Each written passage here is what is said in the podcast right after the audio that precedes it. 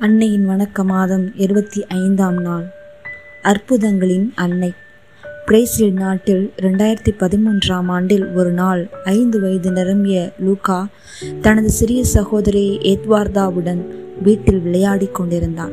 அப்போது லூகா ஜன்னல் வழியாக கீழே தரையில் விழுந்து விட்டான்.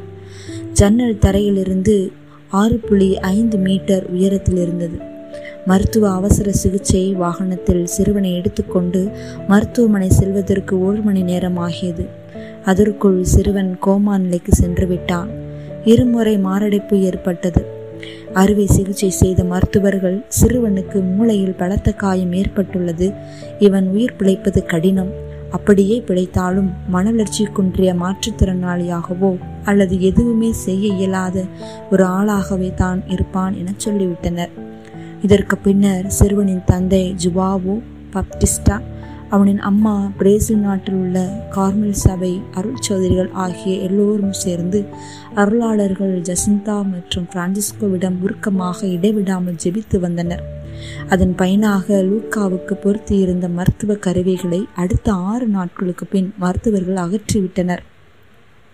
லூக்கா நன்றாக எழுந்து பேசத் தொடங்கினான். அவனது சிறிய சகோதரி பற்றி அவன் கேட்டான். அடுத்த ஆறு நாட்களில் அவனை வீட்டிற்கு அனுப்பிவிட்டனர் மருத்துவர்கள். இவன் குணமானது பற்றி மருத்துவர்களால் விவரிக்க இயலவில்லை. இப்போது லூக்கா வழக்கம் போல் நன்றாக உள்ளான். இந்த புதுமையை பாத்மாவில் அன்னை மரியாவை காட்சியில் கண்ட அருளாளர்கள் ஜசிந்தா மற்றும் பிரான்சிஸ்கோ புனிதர்களாக உயர்த்தப்பட காரணமாக அமைந்துள்ளது. தன் மகன் அற்புதமாய் குணமடைந்தது பற்றி பாப்டிஸ்டா அவர்கள் மே பதினொன்று அன்று பாத்திமா திருத்தலத்தில் அனைவர் முன்னிலையிலும் பகிர்ந்துள்ளார். நமது வாழ்வில் அன்னை மரியாவின் பங்கு எல்லை கடந்து இருக்கிறது என்பது உண்மை. காரணம் மரியா நமது வாழ்வில் அனைத்து நிலையிலும் பங்கு கொண்டு நம்மை தேற்றுகின்றார். நீ செய்த பாவமெல்லாம் உனக்கு எதிராக வந்து உன்னை நோகச் செய்தாலும் துவண்டு விடாதே. அன்னையை நினைத்துக்கொள். அவர் உனக்கு நீண்ட அமைதியை இயேசுவிடமிருந்து பெற்றுத் தருவார். உன்னுடைய துன்ப வேலைகளிலும் வாழ்க்கையின் உறுதியற்ற தருணங்களிலும் ஆபத்தான நேரங்களிலும் மரியாவை நினைத்துக்கொள். அவரது பெயர் உன் உதட்டை விட்டு நீங்காதிருக்கட்டும். அவரது பெயர் உன்னுடைய இதயத்திலிருந்து அகலாதிருக்கட்டும். நீ மரியாவின் பரிந்துரையால் இறைவனிடம் வேண்டிய அனைத்தையும் பெற்றுக்கொள்வாய்.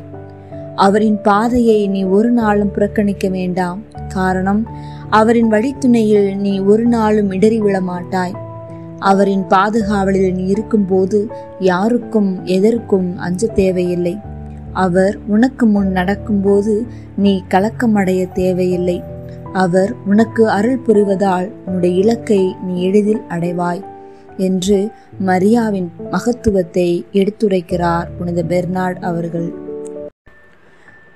அருள் நிறைந்த மரியே வாழ்க. ஆண்டவர் உடனே பெண்களுள் ஆசி பெற்றவர் நீரே. உம்முடைய திருவயிற்றின் கனியாகிய இயேசுவும் ஆசி பெற்றவரே. புனித மரியே இறைவனின் தாயே பாவையிலாயிருக்கிற எங்களுக்காக இப்பொழுதும் எங்கள் இறப்பின் வேலையிலும் வேண்டிக் கொள்ளும். ஆமேன்.